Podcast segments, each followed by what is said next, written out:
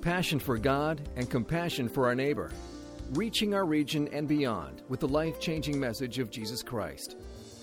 This is Crosswinds Church. And now, here's Pastor Jordan Gowing. Well, good morning, everyone. Uh, welcome to Crosswinds Church, the Spencer campus. We're excited that you are here with us this morning. Uh, we are continuing our way through the book of Genesis. Uh, Crosswinds is a multi site church, and so we have a location uh, up in yeah, I'm pointing the right way. That's nice. Uh, up in Spirit Lake, as well as here in Spencer. Uh, I'm the campus pastor of our Spencer location. My name is Jordan. And uh, for the last year or so, we've been going through the book of Genesis. And as you can see uh, uh, from your sermon notes, we are quickly coming to the end of this book of Genesis. And some of you are going to say, Why so soon? And most of you are going to say, Oh, good, we're almost done with this book. Uh, as we've been working our way through Genesis, uh, we've seen over and over again this book is about God's faithfulness. It's about how God loves his people, how God is faithful to his people, no matter how often or how many times or how severe they are when they turn their back against him, and how God is faithful to keep his promises to his people, no matter what last couple weeks we've been working our way through the story of joseph the life of joseph. Many of, us, many of us are probably familiar with joseph's stories and we've seen how god has used this man thousands of years ago in order to save the known world from a famine. And last week specifically we were in genesis chapter 45 and we saw that joseph reveals himself at long last to his brothers and we were reminded that god is completely utterly 100% in control that He is sovereign over any and every situation that we find ourselves in. And yet, at the same time, humans, each and every one of us, responsible for our actions. This morning, we're going to be in chapter 45 and chapter 46. We're going to look at these two chapters this morning as they look at God's preservation of the people of Israel while they are in Egypt. And, and, I'm going to be completely honest with you up front. This is a very easy passage to understand, it is a very, very difficult passage to apply. It is a couple chapters that are all about God's promises to the people of Israel that have already been fulfilled thousands of years ago. And it can be difficult for us to take that and say, okay, how exactly do we apply this to our lives? Genesis 45, 46 tell us about this devastating famine spreads throughout the entire known world. And the chosen family of God, the family of Abraham, of his descendants, of Jacob and his children, all of these are in a vulnerable state, not sure if they can survive from this famine. And it's in the midst of this vulnerability, it's in the midst of this hardship that God steps in and he preserves his people and he preserves this family. That's what we're going to be looking at this morning. And I think if there's one truth that I hope that we can grab this morning, it is simply this. In order for us to persevere in life's storms, we must first recognize that God preserves us in life's storms. If we have any hope of persevering in the midst of hardship, in the midst of difficulty, when we are faced with struggle, if we have any hope of persevering, we must first recognize that God is the one who preserves us in the midst of those storms. Perhaps today you find yourself in a place where you are facing hardship, where you are facing strain, where you are facing struggle, but you need to know clearly the key to enduring in the midst of those times is that God is preserving you. God is at work in your life. And this is the key for us this morning. If we are going to persevere, we must first remember that we have been preserved by God in Jesus Christ. Today, we're going to see that God preserves his people. He preserves Joseph and his family, and that is no less true for us today that God preserves his people. If you have a Bible, I invite you to open up to Genesis chapter 45. We're going to be starting in verse 16. So please follow along as I read aloud, starting in verse 16. When the report was heard in Pharaoh's house, Joseph's brothers have come. It pleased Pharaoh and his servants. And Pharaoh said to Joseph, Say to your brothers, do this load your beasts and go back to the land of Canaan, and take your father and your households and come to me, and I will give you the best of the land of Egypt, and you shall eat the fat of the land. And Joseph, and you, Joseph, are commanded to say, Do this take wagons from the land of Egypt for your little ones and for your wives, and bring your father and come. Have no concern for your goods, for the best of all the land of Egypt is yours. Last week, as we were working our way through the first 15 verses of chapter 45, we saw that Joseph charged his brothers with essentially the same thing that they were to return back to Canaan. They were, good to, they were supposed to grab their father and bring him to Egypt. There were still five years of this famine still facing the entire known world. And the thought of running back and forth, of going back and forth between Canaan and Egypt anytime that they needed food for refills just seemed completely unnecessary. This was a family that was nomads anyway. They would not have to sell houses. They would not have to find new jobs for them to move to Egypt. And so the obvious solution for them is to simply pack their bags and move to Egypt like so many other people were doing. This is logical.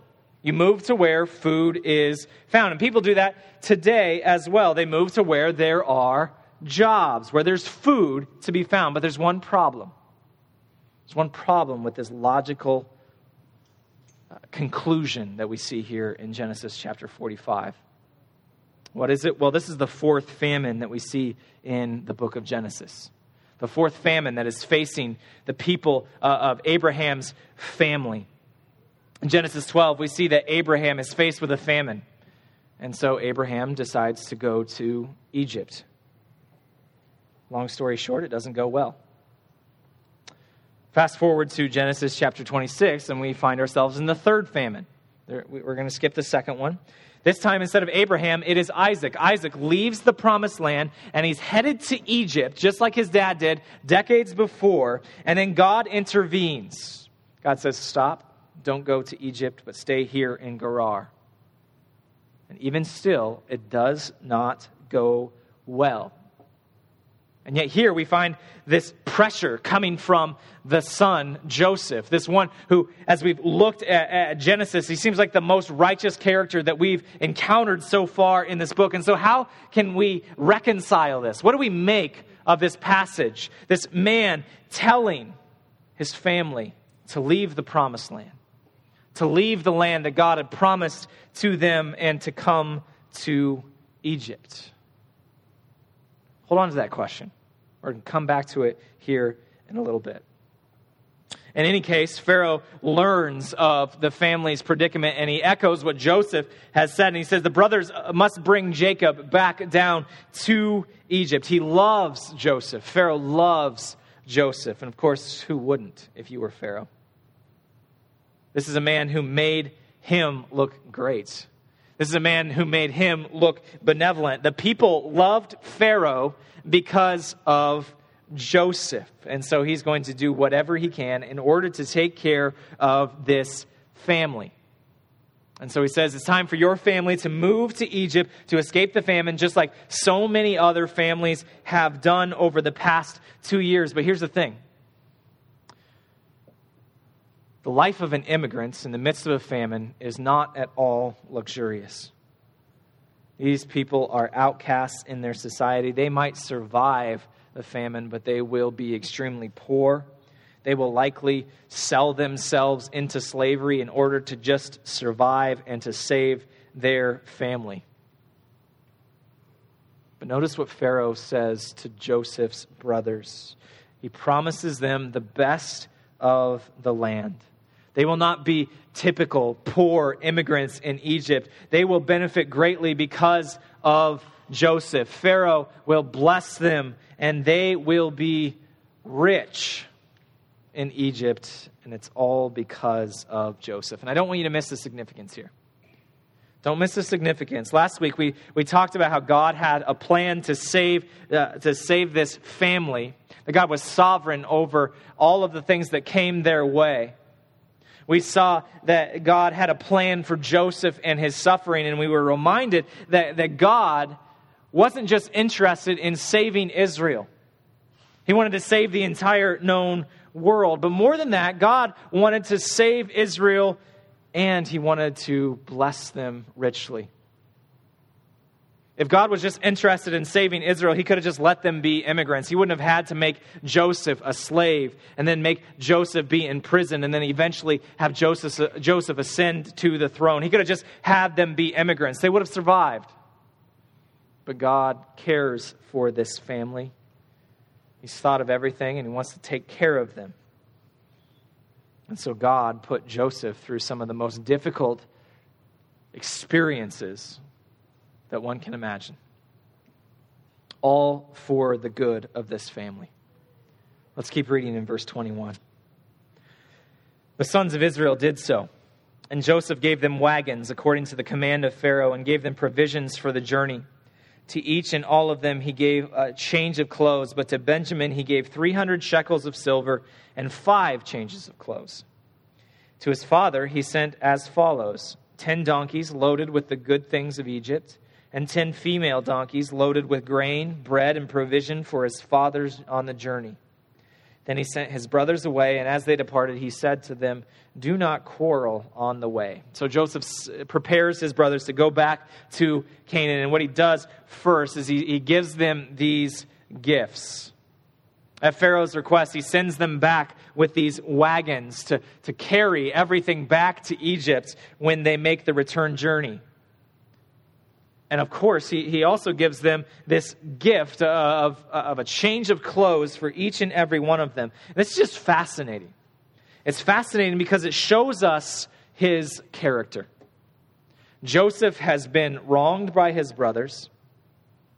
Joseph's brothers actually came to Egypt with a lavish gift for Joseph to show that they were sorry.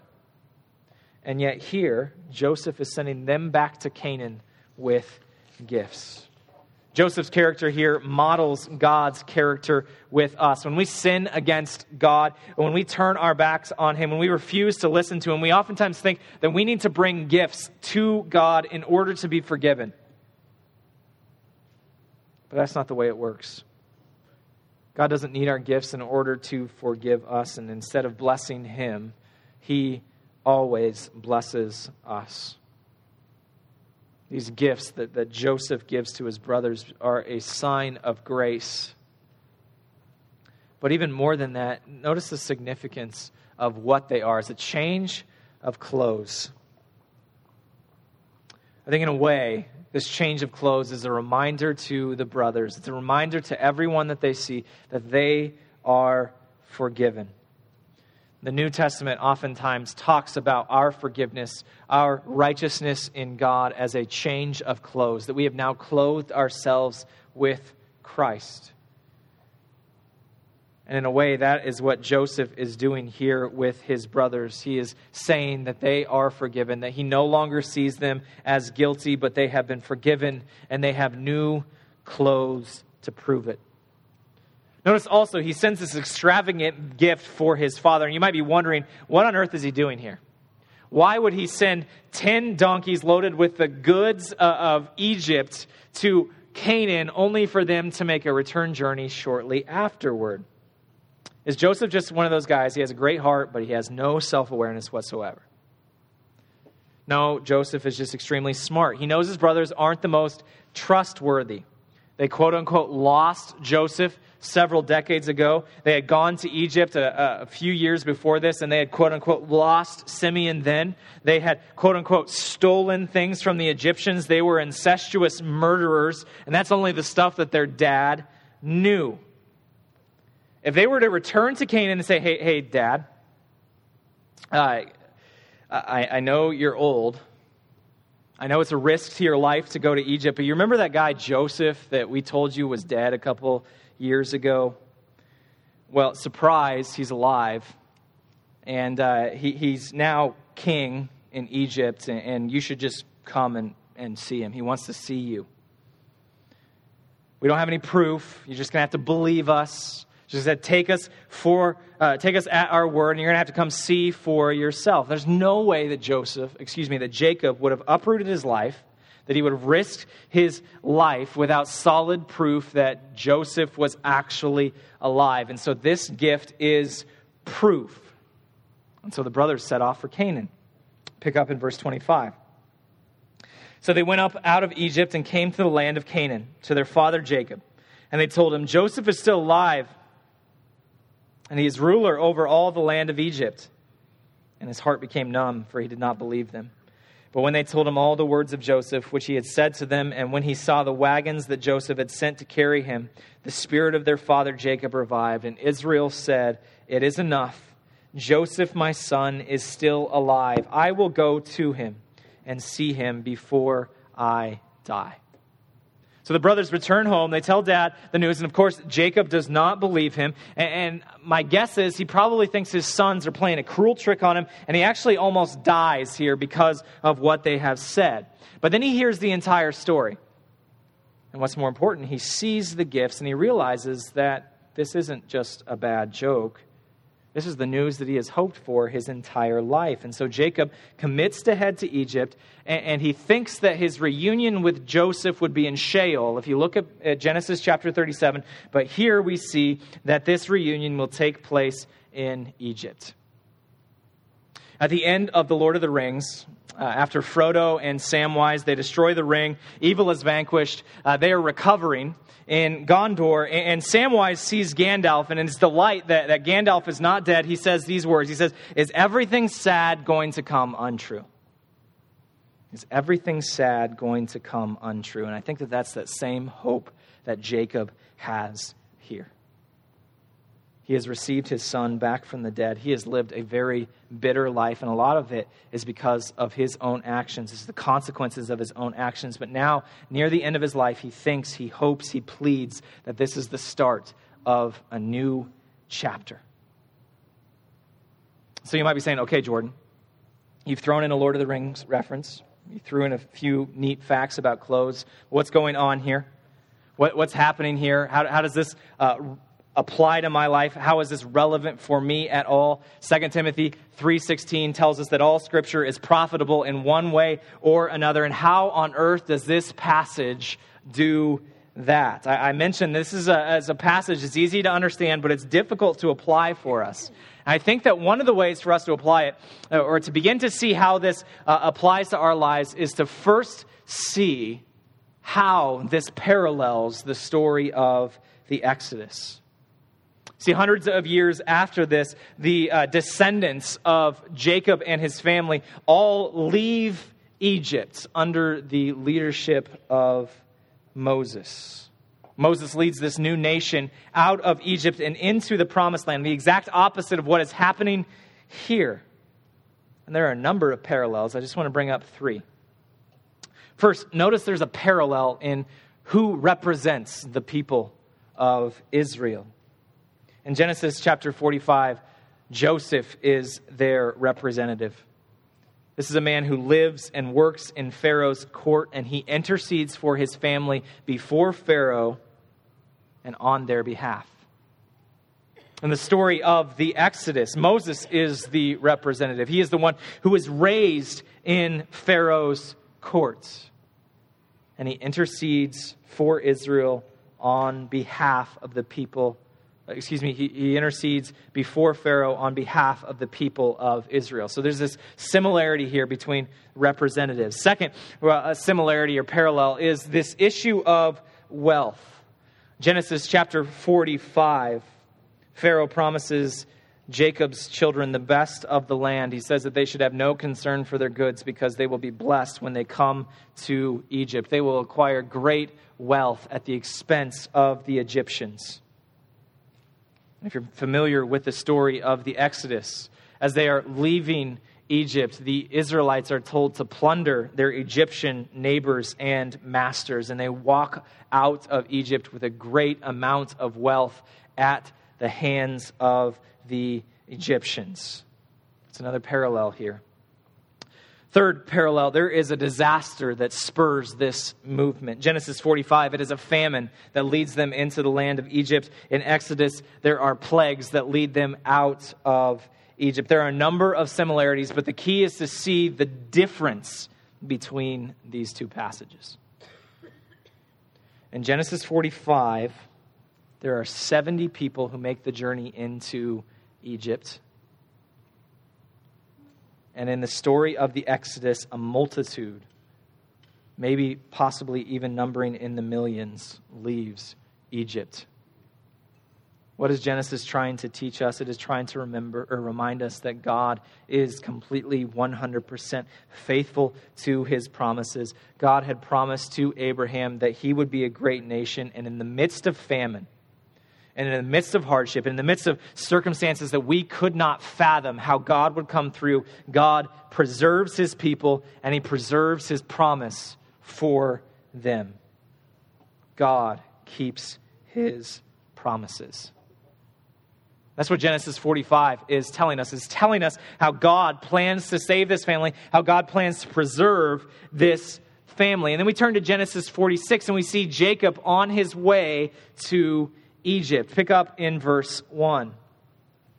So Israel took his journey with all that he had and came to Beersheba and offered sacrifices to the God of his father Isaac. And God spoke to Israel in visions of, of the night and said, Jacob, Jacob. And he said, Here I am. Then he said, I am God, the God of your father.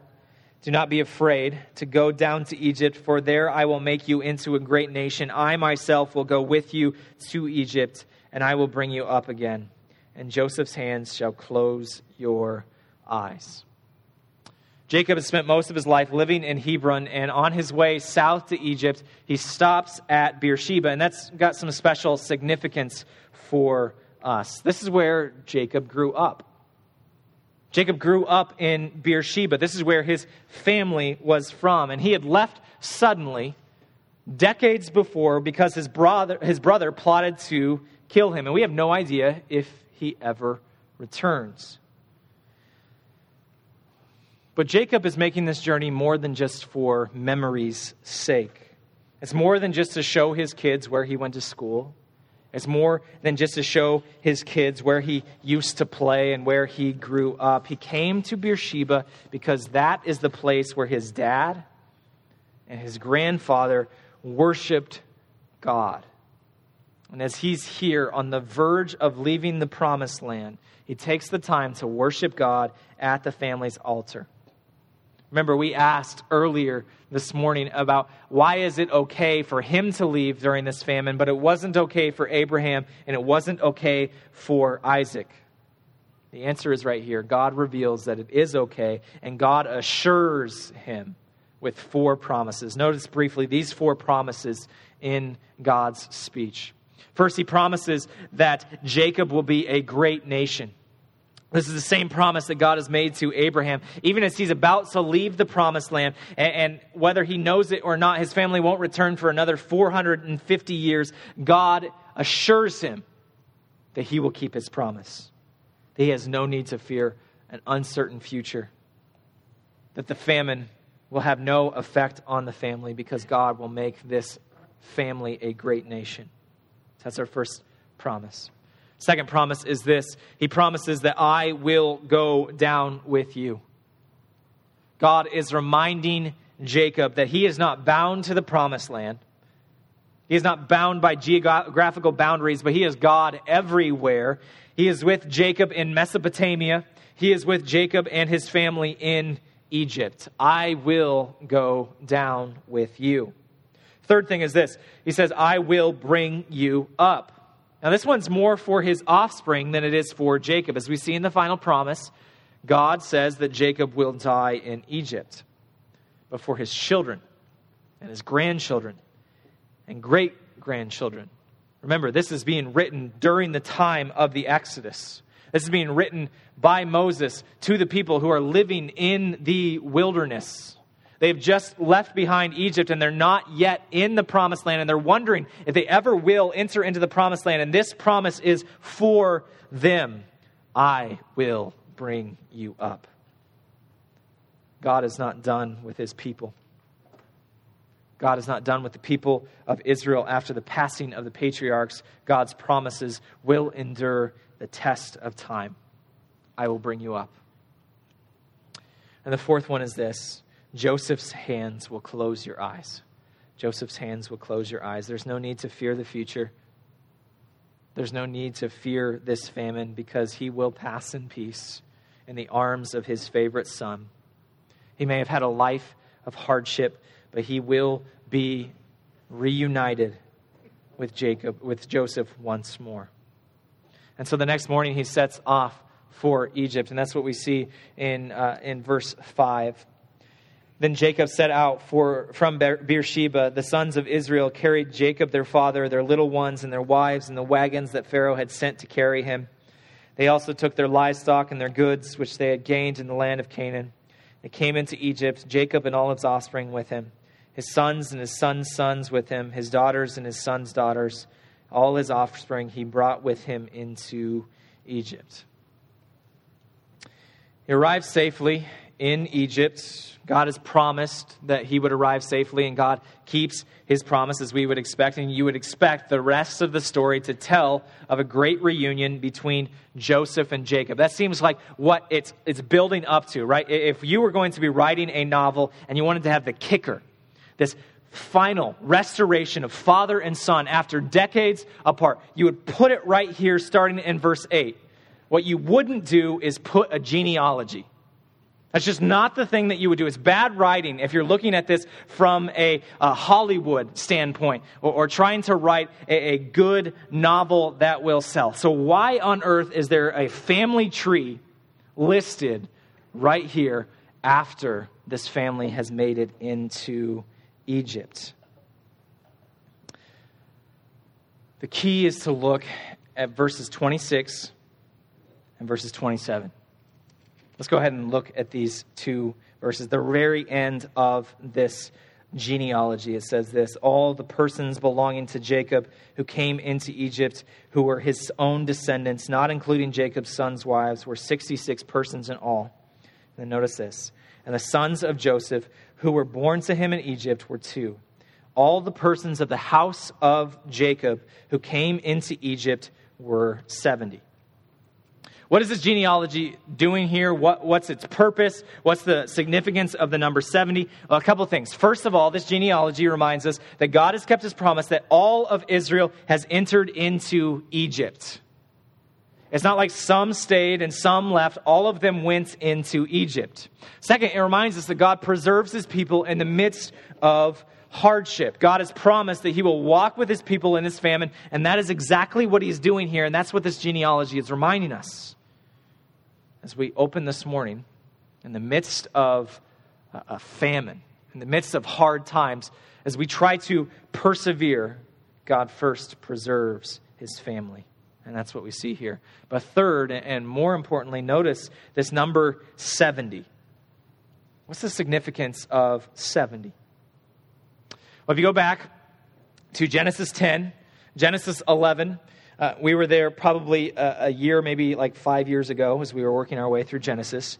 Not that long ago, but as we as we were in Genesis 10 and 11, it was right after the flood, and Noah's descendants are spreading throughout the entire world. in this passage that's referred to as the Table of Nations. What Genesis is saying in these two chapters is that every single group of people that lives on the face of the planet has their descendants from Noah. We can all trace our lineage back to Noah. Now, how many nations do you think are listed there? 70. The offspring of Jacob here in Genesis chapter 46 run parallel to the nations that are descended from Noah in chapters 10 and 11. Okay, cool. That's a, that's a neat piece of Bible trivia. What does that mean? What's the significance of that? Well, first, it, it again emphasizes this totality of Israel that has entered into Egypt. But more important than that, it connects this family back to the promise of God. That God has promised that He will save humanity from sin, even as He saved a remnant in the flood, that God will save this uh, this group of people, and through this people, humanity will be saved from sin because God is faithful to his promises, and God is faithful to his people. Again, uh, the, these verses are, are easy to understand. These verses are a little more difficult to see the purpose or why Moses is including these things, but they're very difficult for us to apply. How do we take passages that are verses that are about the promises of Israel becoming a great nation? How do we apply those to us today? How do we, how do, we do that? How does this touch my life in a very visceral way that actually matters, that doesn't just give me Bible trivia that I can never use ever in my life? Remember, God, it, God's commitment is, is about this uh, people of Israel. He, he's committed to preserve them even as they persevere. And so I think there are four ways that this applies to us today. And that's what we're going to close with this morning. First, God will preserve his church.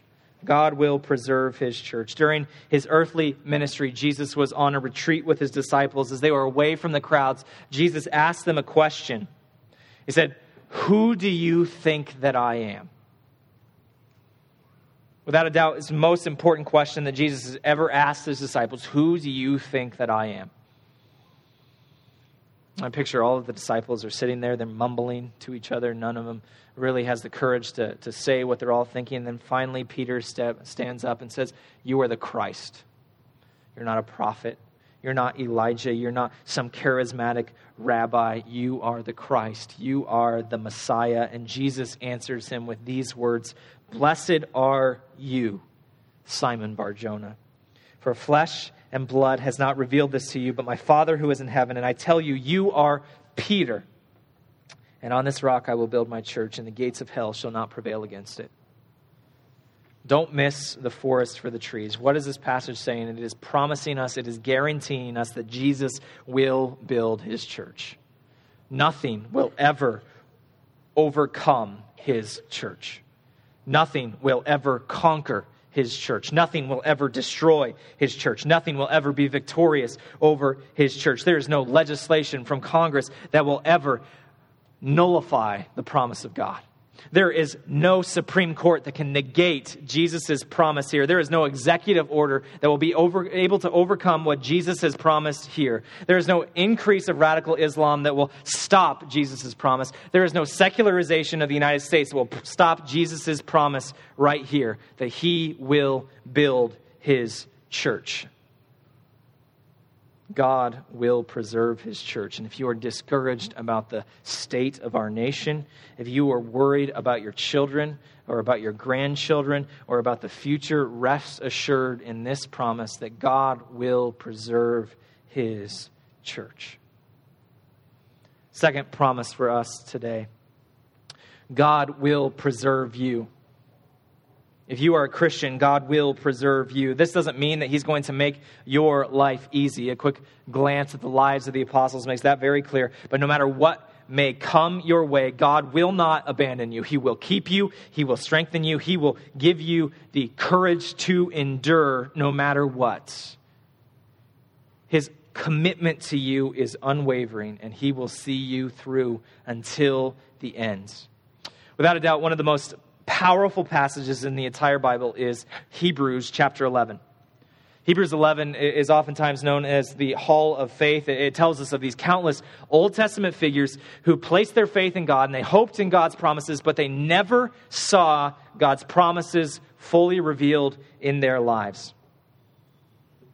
Every single one of them lived in the world, and yet the world was not their home. They felt out of place in the world because of their commitment to God. Hebrews chapter 11 says this, and all these, though commended through their faith, did not receive what was promised, since God had provided something better for us, that apart from us, they should not be made perfect. Perhaps you find yourself in a place where you are exactly like those that are mentioned in Hebrews chapter 11. You live your life by faith. You've tried to trust in God and all that you've done, but you still have not received what He has promised to you. God's word promises an abundant life for us, and yet you lose your job. God has promised that He will never leave you, He will never forsake you, and yet your spouse is on their way out the door. You have tried your hardest to raise your kids to follow God, and yet now they want nothing to do with the church. And on and on and on we could go. Hebrews continues in chapter 12. Therefore, since we are surrounded by so great a cloud of witnesses, let us also lay aside every weight and sin which clings so closely. And let us run with endurance the race that is set before us, looking to Jesus, the founder and perfecter of our faith, who for the joy that was set before him endured the cross, despising the shame, and is seated at the right hand of the throne of God. If you feel as if God has not kept his promises to you, Hebrews 12 reminds you look to Jesus. Set your gaze upon him because in Jesus we see the promises of God are ultimately kept. That God will be faithful to preserve his people, that he will be faithful to preserve you no matter what you are facing. God will preserve you. Third promise for us out of this passage is this we are being preserved for something better. We are being preserved for something better. Genesis 45, Genesis 46 tell us that Pharaoh pulls out all the stops for the people of Israel. They receive far better than they deserve because of Joseph's faithfulness. And for us, we, re- we receive infinitely better than we deserve because of Jesus' faithfulness. No matter what hardships, no matter what disappointments are facing you, you are being preserved for something better, even if you aren't struggling. You find yourself at a place where, where you have a, a great life, your marriage is going well, your kids love God, you have enough money, your, ha- your family is happy and healthy.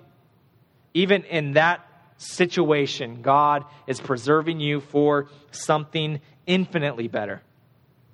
Romans chapter 8 declares this For I consider the sufferings of this present time are not worth comparing with the glory that is to be revealed to us. We ourselves, we have the first fruit of the Spirit, groan inwardly as we wait eagerly for adoption as sons, the redemption of our bodies. For in this hope we were saved. Now, hope that is seen is not hope. For who hopes with what he sees? But if we hope for what we do not see, we wait for it with patience. Just as Pharaoh gave the people of Israel the best of the land, God will one day give us infinitely more than we deserve. Mentioned Samwise from Lord of the Rings when he says, Is everything sad going to come untrue? And for the Christian, that is true. God will rid the world of pain, He'll rid it of hurt, He'll rid it of, of death. C.S. Lewis once famously said this Some mortals say of temporal suffering, no future bliss can make up for it, not knowing that heaven once attained, will work backwards and turn even the agony into a glory. No matter what you face, no matter what hardship or suffering you face, God will turn it into a glory before the throne of Him who died for us. God has something infinitely better for us. Our fourth promise is this God's kingdom will prevail. God's kingdom will prevail no matter what comes, no matter what happens to us or to the United States. We know the end of the story. We know that God is victorious. We know that God will establish his kingdom. That's what the entirety of the book of Revelation is ultimately about. It is reminding us, verse after verse after verse, that God is victorious and that God will establish his kingdom no matter how good your life is, no matter how bad your life may be, no matter how deep you feel like you are in pain or how despairing you are right now, God will preserve his people. And if you find yourself in a place where you are in the midst of storms right now, remember this. In order to, per- to persevere in life's storms, we must first recognize that God preserves us in life's storms. Hope ultimately is found in the kingdom of God. I have to say, what a, what a great, wonderful, marvelous hope that we have. The kingdom of God is a source of hope, it is a source of joy, it is a source of confidence, it is a source of peace for us. And that is truly good news. Let's pray. Lord, we want to thank you that you are committed to preserving your people.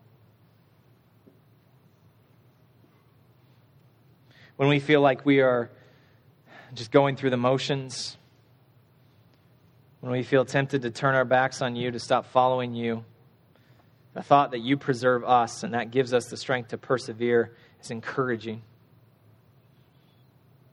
And so, Lord, I pray that you would help us to cling to that promise, cling to that truth today, the rest of this week, every day of our lives, God, that you preserve us, even as you preserved the people of Israel in the time of Joseph.